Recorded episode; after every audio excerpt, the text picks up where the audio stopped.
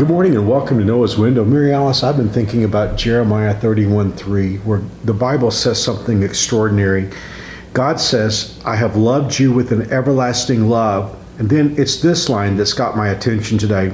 With unfailing love, I have drawn you to myself. Mm-hmm. You know, we can all think about our journey to God, and we all have different stories about how we came to God. You know, some of us, perhaps it was uh, from our parents who shared the good news with us. Others of us grew up in church. Still others, we may have come to God because of a difficult circumstance in our mm. lives that caused us to let go of our plan and turn to God. But at the end of the day, there's one story that all of us can share, and that is it is the love of God that drew, drew us, right. to Himself. Mm-hmm. I, I think that I think it's just amazing when we think about the fact that the God of creation knows us individually. You know, as many times as I stand on stage and tell people about that or share that good news uh, with someone in a hospital room or in a prison, mm-hmm. I'm still amazed that the God of creation knows me personally, mm-hmm. but more than that, loves me.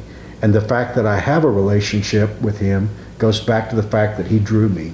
He right. drew me. Right. What do you think about when you hear that? Well, so many verses that talk about God pursuing us, and even mm-hmm. a verse that you've talked about many times about God's machinations, yeah. you know, arranging circumstances and relationships and timing of things, and how wonderful God is to draw us to Himself uh, in, in the way that only He can do.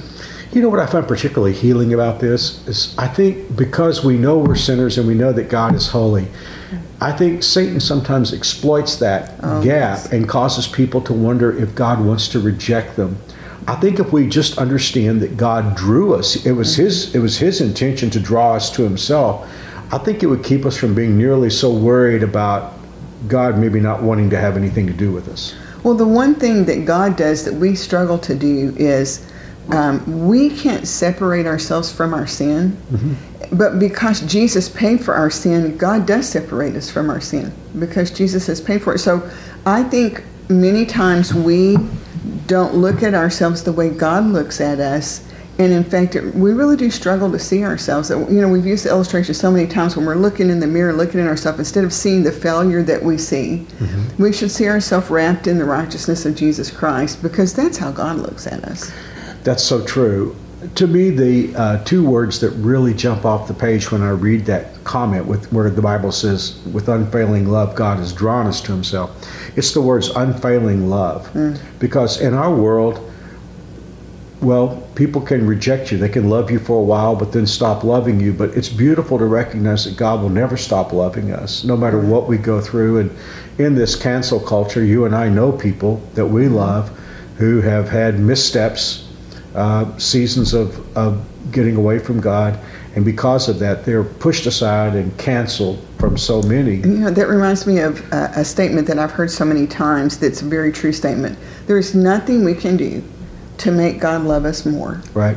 And there's nothing we can do to make God love us less. That's because His love is unfailing. Right. And, and it's consistent. And I just pray that all of us can find that peace today mm. because Satan loves to come and say, well, you did this, you did that, what about this? Uh, you know, you, you were supposed to do this, you told God you would do this, and you didn't do it. Maybe God won't love you anymore. How important is it to remember that God was the one who drew us to Himself? He was the one who wanted us close, and He drew us with unfailing love. That's and we beautiful. Don't, we don't want to let Satan rob us of our joy. No. Or of our, uh, as you said, peace and motivation to serve, because I do believe it's His unfailing love that motivates us to serve. Totally convinced of that. The Bible says it's the goodness of God that leads us to repentance or to mm-hmm. a turnaround, to a change. Well, Mary Alice, let's celebrate God's love for us, His unfailing love that drew us. And again, we all have different stories. Mm-hmm. But at the end of the day, it was the love of God that caused us to come That's right. Yeah. Would you pray for us, please? Yes, let's pray. Oh, Father, we come to you so grateful for your love. We don't understand it, but we're so thankful that you love us beyond our even uh, ability to really, truly comprehend.